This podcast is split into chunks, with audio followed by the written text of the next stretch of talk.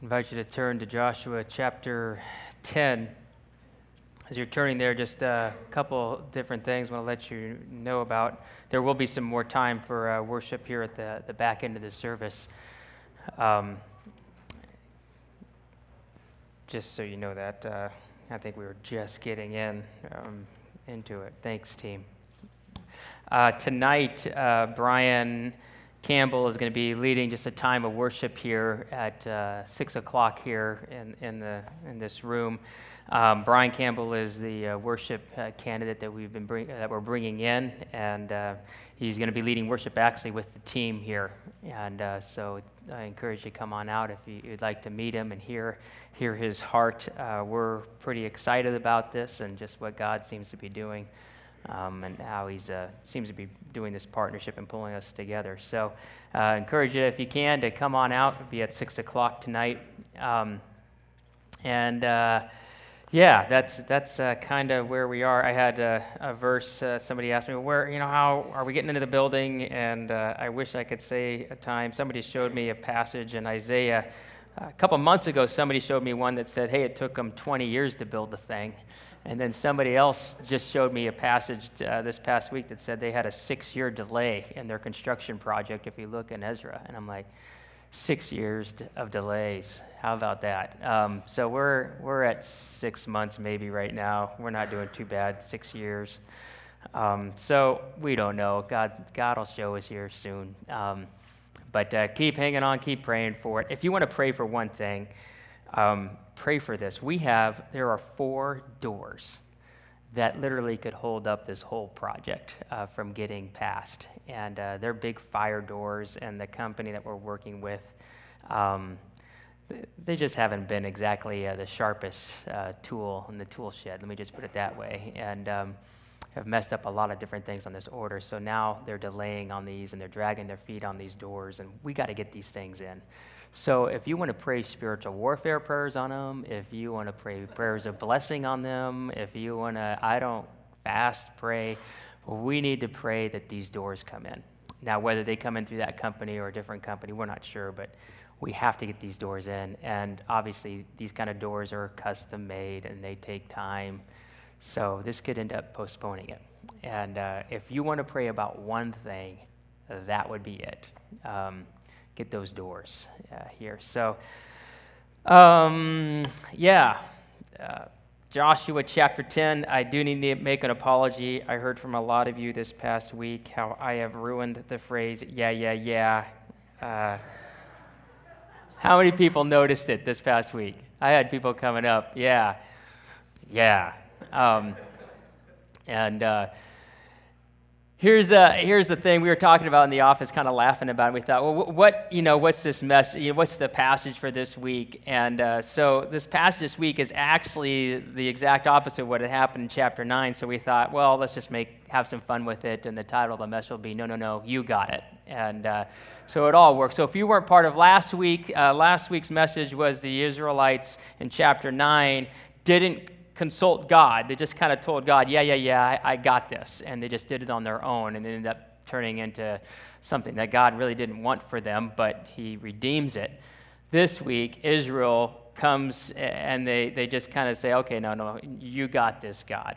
And, uh, and we'll see how this all plays out here this morning. Um, so we start with the story, Joshua chapter 10, verse 1, and it says, As soon as Adonizedek, king of Jerusalem, heard how Joshua had captured Ai and devote, had devoted it to destruction, doing to Ai and its king as he had done to Jericho and its king, and how the inhabitants of Gibeon had made peace with Israel and were among them, he feared greatly because Gibeon was a great city, like one of the royal cities, and because it was greater than Ai, and all of its men were warriors. So Adonizedek, king of Jerusalem. Oh, by the way, first appearance of Jerusalem in the Bible is this passage right here. So just a little FYI. Um, Adonizedek, king of Jerusalem, sent to Hoham, king of Hebron, to Piram, king of Jarmuth, to Japhia, king of Lachish, and to Debir, king of Eglon, which I may have slaughtered all those names, so I don't claim to know how to pronounce them. Come up to me and help me. Let us strike Gibeon, for it's made peace with Joshua and all the people of Israel. And then the five kings of the Amorites, the king of Jerusalem, the king of Hebron, the king of Jarmuth, the king of Lachish, and the king of Eglon, gathered their forces and went up with all their armies and encamped against Gibeon and made war against it. Up on the screen is a map, and uh, it's a map of the conquest of the land uh, we would call now Israel.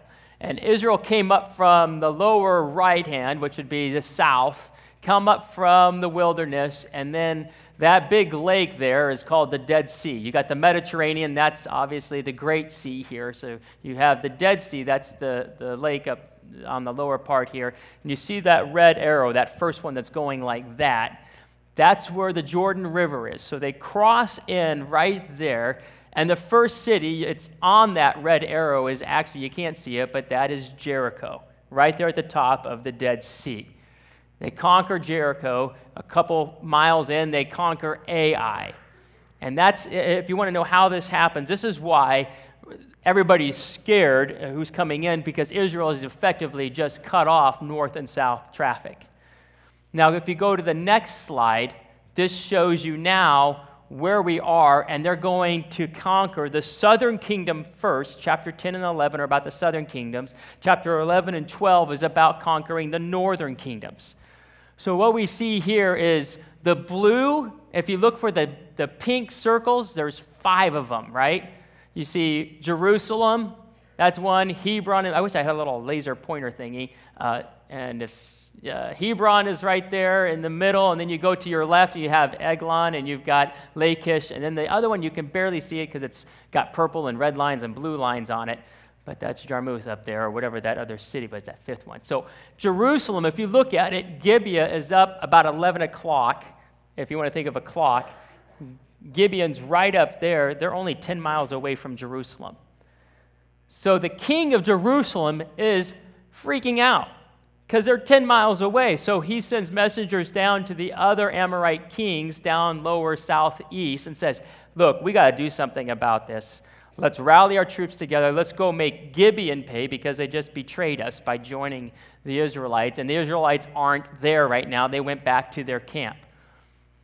Does that all make sense? It helps me understand just where everything flows in terms of the map so these aren't just like names out there and it's disembodied. It actually, hopefully, gives you an idea of what's going to happen here.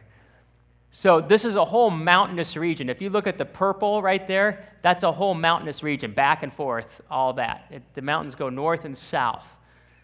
Um, and so, it's important to understand that there's mountains on this because it comes into play later on in the story. So they get all their armies together and they're going to destroy Gibeon and they surround Gibeon and they're encamped against it in verse at the end of verse 5. Verse 6 And the men of Gibeon sent to Joshua at the camp in Gilgal, which is back towards the east, towards the Jordan River. Uh, you can see it, it's right next to Jericho there.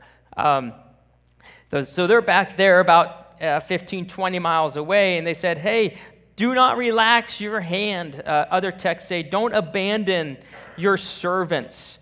Come up to us quickly and save us and help us, for all the kings of the Amorites who dwell in the hill country are gathered against us. Stop right there for a second. The Gibeons are surrounded by the Amorites. It's not a good, or they see them coming, able to get out a message to Israel saying, hey, look, we're about ready to be destroyed. You got to come and, and, save us. And it's interesting, as you look at the covenant that they made with Israel last week when we were looking in chapter 9, we knew it was a covenant where Israel said, Look, we won't destroy you. That's part of the promise here. Part of the covenant was, You will be our servants. And we understood that. They would serve Israel. But this is interesting here because it wasn't mentioned in the previous chapter, but here we realize that the covenant also included protection.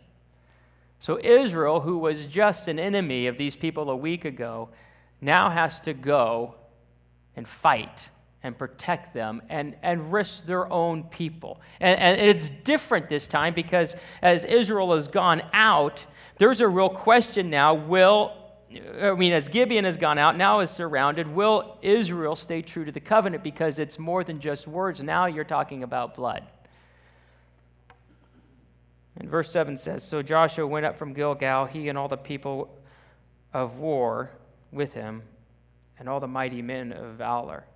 And it may just seem like a little tiny, oh, okay, they, they went, but it, it's bigger than that. They honored the covenant.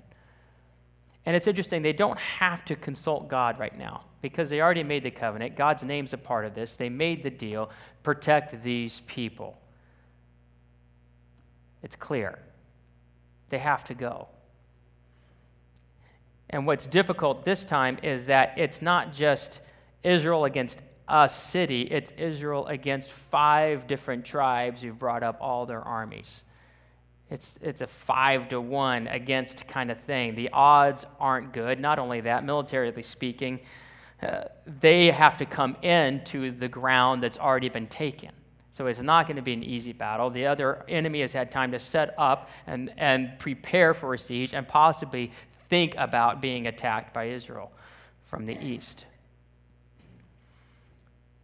And so they march. And it's into these these moments here where God, in verse 8, talks after several chapters of being quiet. God talks, and he comes to Joshua and he says, Do not fear them, for I have given them into your hands. Not a man of them shall stand before you. It's the theme of Joshua, right? Do not be afraid. Was Joshua afraid? Hmm, Might have thought about it. Was Israel afraid? Might be seriously thinking about it. I mean, it's shaping up to be one of the biggest battles they've ever fought. Somebody's going to die. It's not this nice bed of roses and all easy. This is a scary moment here because it's, it's such a big battle and so much hangs in the balance. Five tribes assembled. If Israel fails to win that war, Gibeon is lost. If Gibeon is lost, Israel's retreating, and, their own people are threatened by the attacks from these tribes. There's a lot on the line.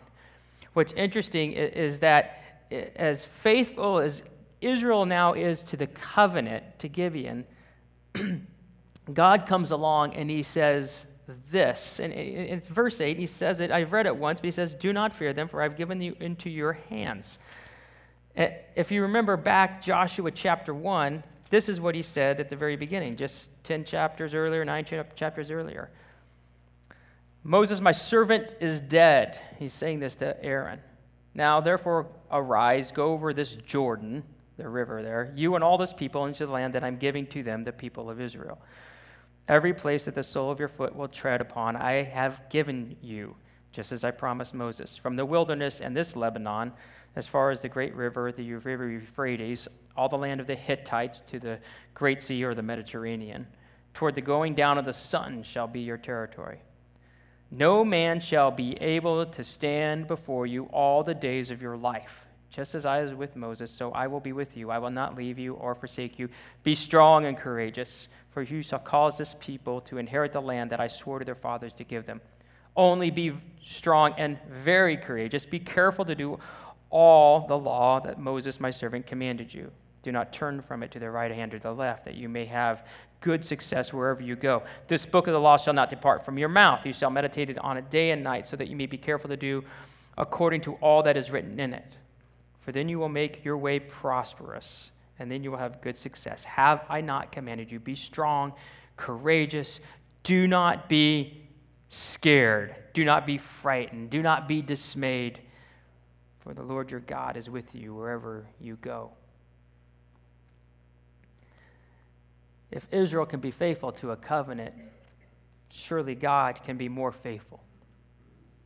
And I love this moment because it's like God came and whispered to Joshua I got this. I got this. I got you.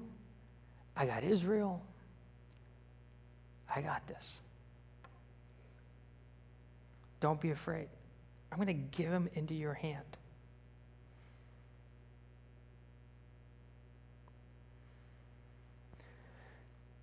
It's in the, the moments, you know, we just sang this song.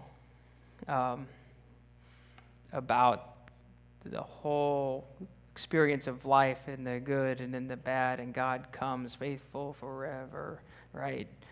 Um, even what the enemy meant for evil, you turn it for good. I mean, there's this promise that God says, I have you in the middle of everything. And the test of our faith is in the middle of those moments when we're afraid and when we're scared and when anxiety goes through our veins and it feels virtually impossible to stop that train once it gets going. God comes in and he starts to whisper, I got this.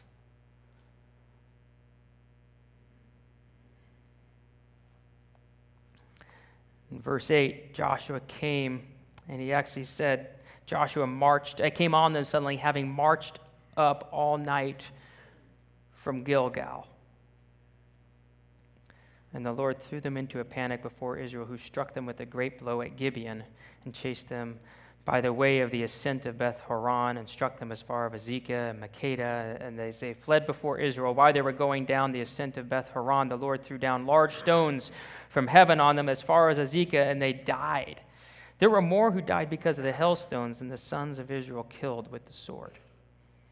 At that time, Joshua spoke to the Lord in the day when the Lord gave the Amorites over to the sons of Israel. And he said, In the sight of Israel, this is in front of all of Israel, sun stands still at Gibeon and moon in the valley of uh, uh, Ajalon, I think is how you say it. And the sun stood still and the moon stopped until the nation took vengeance on their enemies. Is this not written in the book of Jashar? The sun stopped in the midst of heaven, did not hurry to set for about a whole day. There's been no day like it before or since when the Lord heeded the voice of a man, for the Lord fought for Israel. God comes and whispers to Joshua and says, I, I have this. You're going to win. And, and the question is, when did Joshua speak in front of all of Israel? Was it in that moment? It was either there or right before the battle. But out of obedience and out of faith, he leads this army out. And that's hard. You're marching all night long. It's hard to march at night. It's difficult. Nothing, it, nothing is easy when you're marching at night, especially into a battle of five armies assembled against you. And you have an army that you're trying to say, hey, we've got to do this, and there's still a bitter taste in their mouth about how this whole covenant thing went down and they got deceived and lied into this thing. And so it's, it's not an easy team army to lead into battle and they follow Joshua. And at some point, whether it's before they leave or after they leave, he makes this prayer. The sun stands still. And as they get there, God shows up, throws the armies into confusion. It's a rout, um, turned into just chaos and a retreat that was unorganized the whole way. And it talks about this first retreat of the ascent to Beth Horon. And, and, and if you could see the map, Beth Horon is just this slow grade up. And it goes up, up, up to Beth Horon, which is a city on top of a hill. And what happens at the top of the hill is interesting because it's a steep precipice. You can go down it, but you can look for miles and miles on end. And there's actually a picture here. This is one author's rendering of it. It doesn't look nearly anything like it, but I thought, eh, cool looking. Uh, it's a piece of art, it's classical art or something like that. But could you imagine? This is what happens. They go up the ascent, they're chasing after him. When they get to the top of Beth Horon, they look over, and what they see are dead bodies everywhere and large hailstones everywhere. And can you imagine the army of Israel at that point, what they're seeing and what they're thinking? There's more people who died by the hailstones than died by the sword that day. And they're looking out over this thing and they're going, God's got this.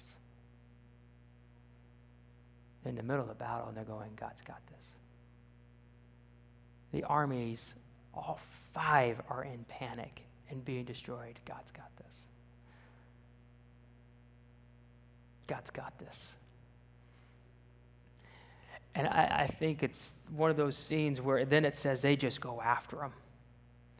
I think it, they realized in that moment, they put it together, and the chase was on, and they were going to destroy all five armies in one day. And they went for it. Not because of their own confidence, but because they were filled with faith. God had it, God was going to do it. You ever been in those moments in life where the wind is at your back because you see God moving? You know, in, in the Olympics, they have such a thing as when aided, is a little asterisk by races that have as a, um, I would say, as, as probably something that needs to be noted when a race is happening and there's a strong wind, a headwind, or uh, as it were, wherever it is, a tailwind if it is too strong, they will put an asterisk in there because it affects the speed and the time of races. An athlete with a tailwind can run faster. And if you've ever done any outdoor running, you know what it's like, and all of us have. Try to run into a strong headwind, and it's impossible. You feel it on the airplanes. You ever had an airplane that's gotten into the trade winds or whatever, the jet stream, and it's just it's faster going one direction and it's longer going the other direction. This is one of those moments where Israel was in the jet stream and they understood God had it and they just took off and won the battle. And then Joshua, in the middle of this, it's almost like they, they get to the end and you see how the battle's going and they win. But then there's this insertion of verse 12 through 14 where you find this prayer that Joshua prayed at the beginning of the day. And it's a quote actually from this book of poems by this guy named Jashar, is my understanding. And it was, it's a poems and stories of famous Israelite heroes, and one of them is Joshua, and they have in that book uh, this prayer that Joshua prayed. And Joshua prays this prayer, and it's a quote this is the prayer that he, he prayed Sun stand still at Gibeon, and moon in the valley of Ajalon. And this past week, I mean, I, I love this passage. This past week, I've never really studied it. And uh, man, I run into a buzz saw this is like a really controversial passage, which I was like, well, that's a bummer. I really like this passage. Why is everybody so angry? Um, there's all kinds of theories about how do you explain this. And this is a classic passage. I've never heard an atheist that knew this, but there's a cla- this is a classic passage that atheists come to and they point to and say, see, the Bible is just filled with mythical stories. That's all this is. It's fantastical stories. Because there's no way the earth could stand still or the sun could stand still, because if the sun stands still, that means the earth has stopped rotating, which means there's no gravity, which means everybody floats off the face of the planet into space. The Bible is fantastic. That's how they would approach it. There's some Christians who would come in and try to explain this, and, and there's different ideas. There's one guy, I think, out of Harvard, a professor, that looked at the world calendar and did all this math and came up with this, this um, from his point of view, wrote a whole book on it, that there's actually a day missing in the world calendar. And he went on to, to prove all these different things, and he says, and it's from this passage. The earth stood still. This is where that missing day is. There's other very strong Christians who I respect who look at it and go, it seems good. There's some holes in the logic. It doesn't totally, totally work out, but it seems like a strong case, is how they would put it, but um, wouldn't die for it. And then there's other Christians, uh, you know, that come along and, and, and they just say, ah, probably where I am. um, how do you view this thing and what do you do? Um, I think one of the things to understand as you come to a passage like this is look, I'm not here to try to satisfy the scientific community. I'm not. Um, uh, especially someone who's coming from a naturalistic, postmodern mindset where there is no absolute and there is no truth. Um, and if somebody wanted to talk to me about a passage like this, I would just kind of go, can we do a timeout? Can we like backtrack over to Genesis 1? Let's start there. What do you believe about the origins of everything? Because what you believe about the origins will impact what you believe here. and if you believe there is a creator God who spoke this all into existence, then this seems very possible. Now, I'm not sure how God did it. It doesn't say. It just says, look, that day went long and they were able to fight. Some have this theory that it could have been like God just tilted the earth on his axis because, you know, like what you get in Alaska and you could have a long day. I'm just like, man, all the theories are out there, but they're just theories. We just don't know how it all worked out. But we, knew, we do know that if you come from, from an understanding of God and creation, it's possible. God does these things.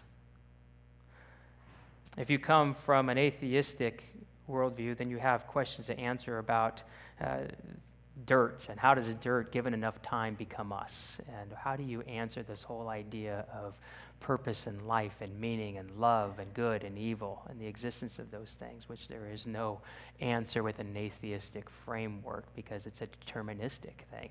We're just protons and neutrons banging together, and we'll eventually stop banging together and die and so, sorry, got off in the deep ones, uh, weeds.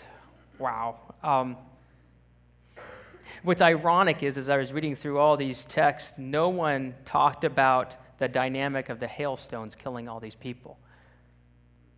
Isn't that interesting? Like, even as Christians, we can, we don't, well, yeah, well, that's possible because there's hailstorms. We've seen it.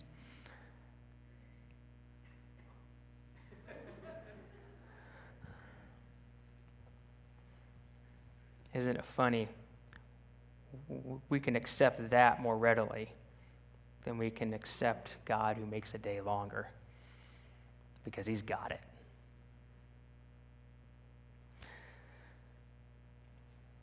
Here's a, a thought as I look at this. Joshua and the leaders previous week thought they had it taken care of, didn't inquire of the Lord, didn't need to stop they just told them, We got this, God. And this week, the leaders are all silent. There's nobody sampling anything. They're not reading the signs. Instead, seven different times, it's the Lord, the Lord, the Lord, the Lord, the Lord, the Lord, the Lord, the Lord. Seven times the Lord talking, the Lord acting, the Lord moving, the Lord being consulted. And before this all starts, when, when God came before the victory and before the hailstorms and before the panic and before the all night march, he comes to Joshua, and it's God who starts this. And he says, Do not fear.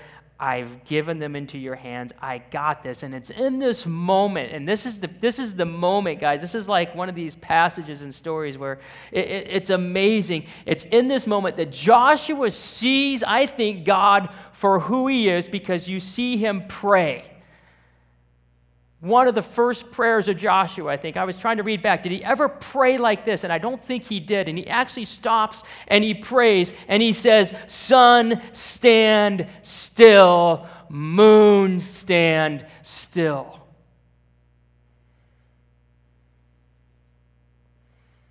He prayers, prays such a prayer of faith as to reach into the cosmos to accomplish the will of God.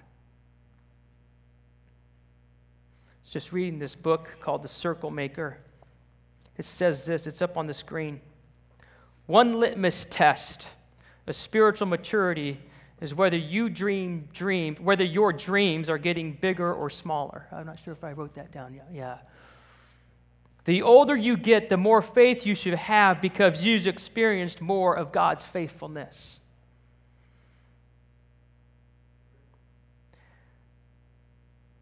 It's not that our faith, it, it's our faith in God getting bigger. It's not that God gets bigger, it's that we see Him as bigger. And, and Joshua, it, it all comes together in this moment, and he sees God. And he prays, and he says, God, I want this day to be the longest day until we win this fight and we destroy all five armies at once. Do it. You got this, God. Can you do this, God? And God says, Oh, I got this. You just watch. So God said, Look, I'll give you favor. They won't be able to stand against you. And, and Joshua says, I'm going to ask for more. I want to I want to finish it today. Give it all to us today.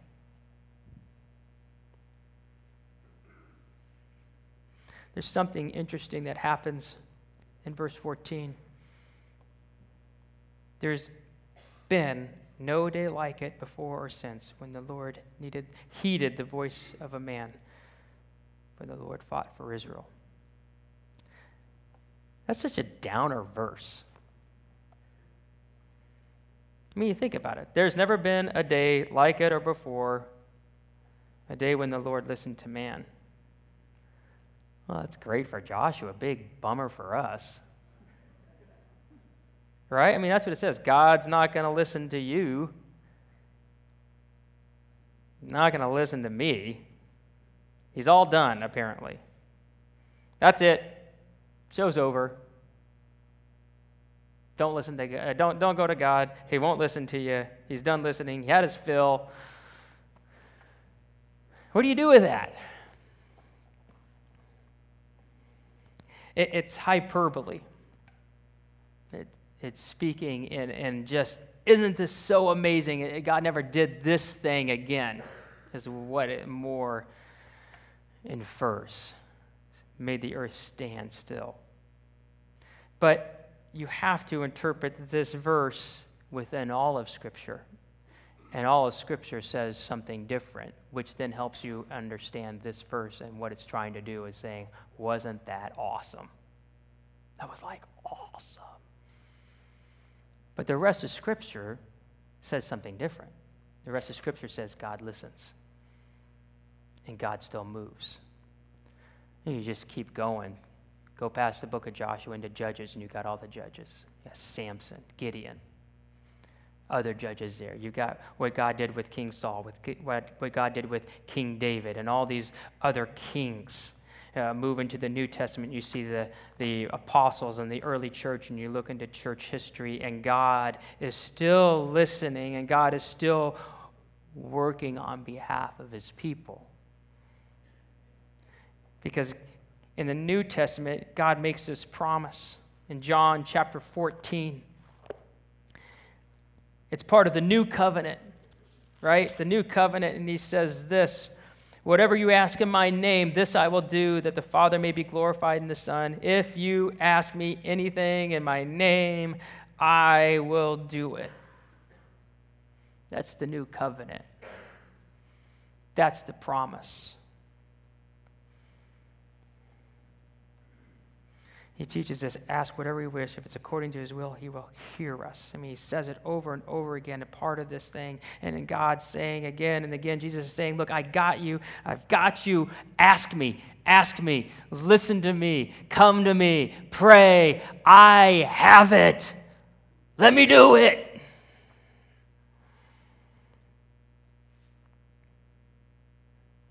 This book, um, Circle Maker, there's a story uh, the author writes about this couple, um, Wayne and Diane. This is back in the early 80s, 1983 and 84. They got, they were pregnant and they were so excited about it. And what they would do every night or quite often during the pregnancy is they would read scripture and promises over their child out of the Bible. And they would just keep reading those things and praying for their child and saying, Lord, take this child. We want this child to be yours. And and as they were praying, they got this name. And the name was Jessica. And, and so they wrote down the name and were like, oh, wow, okay, uh, we're going to have a girl. And, uh, and so they started praying for their daughter. And they were also praying for a future spouse. And, uh, and so they're praying for these things. And, and that happened in October. And in December, they got another name, Timothy. And they actually, with Jessica, they had it spelled out. They had their letters like J E S S I C A and, and Timothy, T, like that's normally spelled out T I M O T H Y. Sorry, a little scared there to spell it out. I didn't know how to. It's Like, oh, how do you spell Timothy?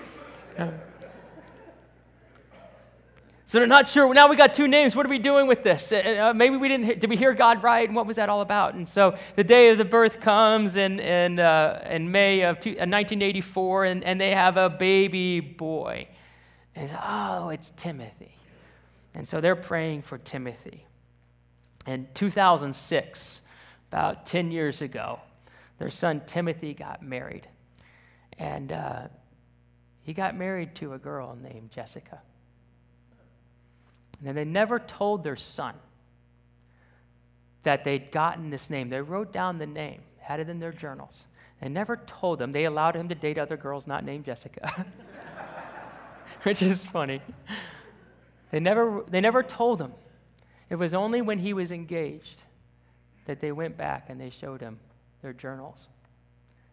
God had come along and, and given them the name of the spouse their son was going to marry and said, Pray for her. You don't think God's got this?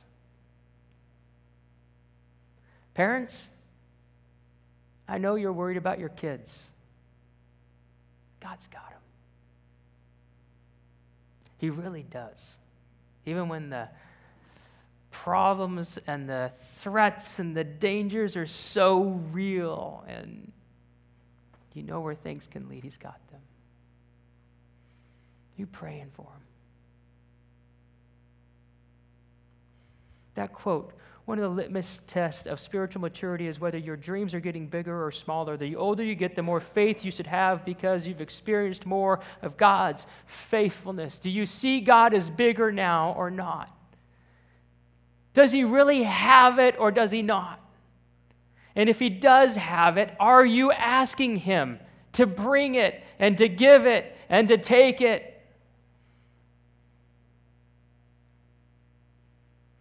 He's got you. You think you got dreams. You think you got plans. He's got the plan. He has the dream.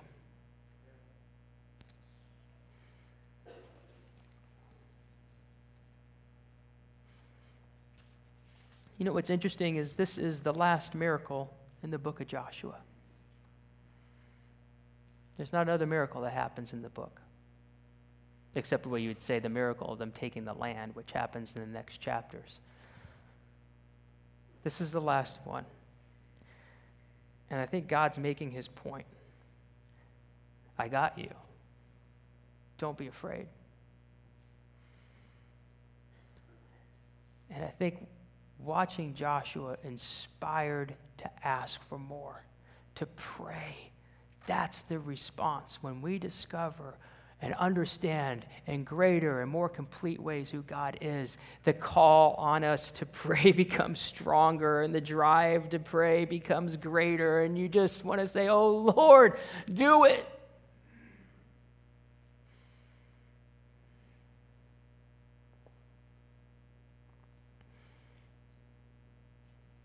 Have you stopped praying because you feel like God's broken the covenant?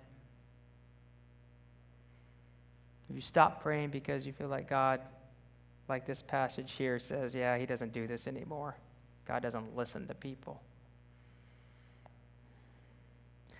Have you stopped praying because you don't want to be disappointed, or, or maybe you just don't know whether God can do it? And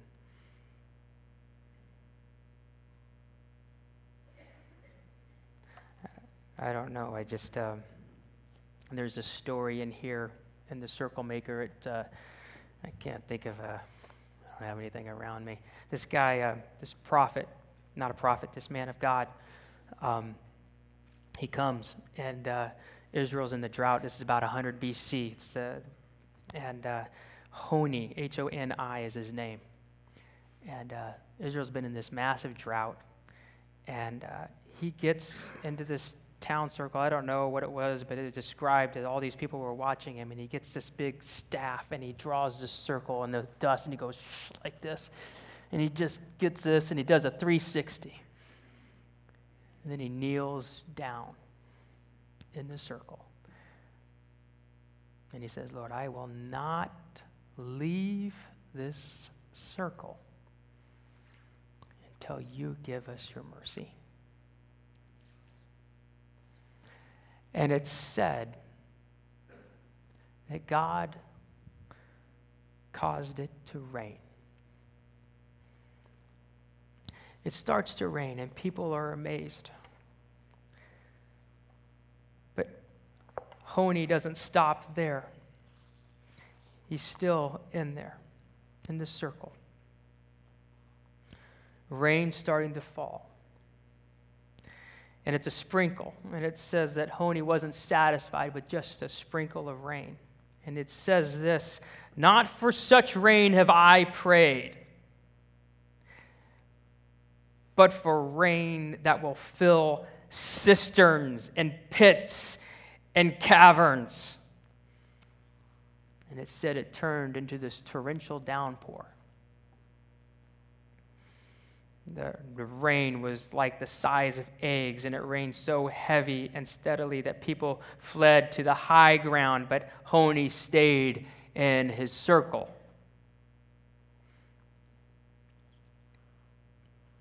And it said that he prayed this Not for such a rain I have prayed, but for rain of your favor, blessing, and graciousness. And it said that then the rain started to rain like a shower, calmly, peacefully, day after day after day, quenched the ground.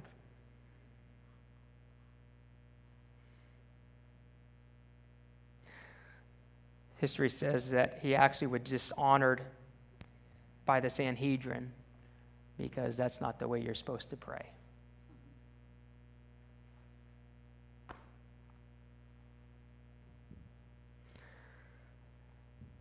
Don't go home and draw a circle like that's the formula.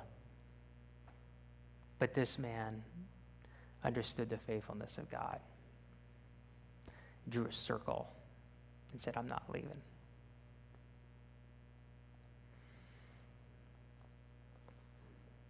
Let's just pray. Invite the team to come up.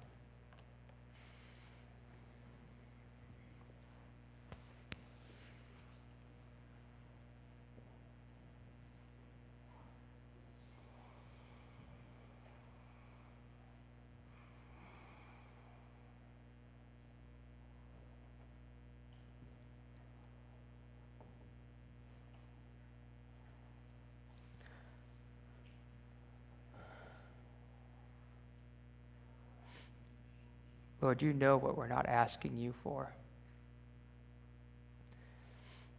Lord, you know each one of us and where we've stopped praying. You know where each one of us, in our hardest, uh, that heart of hearts, the deepest places, doesn't think you can do it, doesn't think you've got it.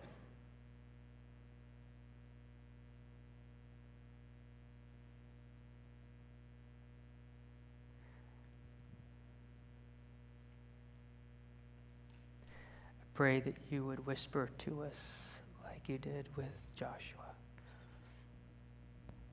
Tell us the promises of this new covenant.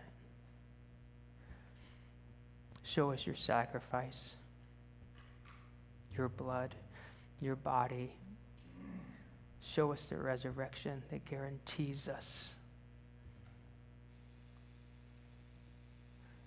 guarantees us all the promises of the new covenant. Show us the promises, God.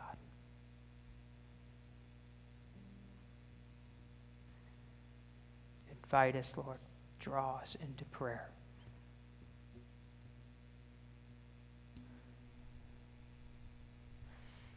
In the name of Jesus Christ, I just I come against any any spirit of doubt that's here, disbelief, the wisdom of this world versus the wisdom of the kingdom of God. Confusion. Jesus, in your name, I bind all all these workings, whether it is sin or whether it is demonic, we just bind it all right now in your name, and it is done right here.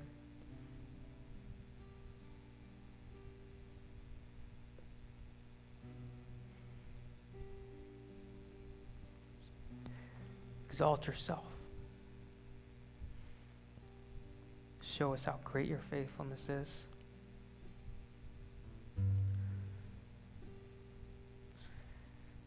Show us you have it.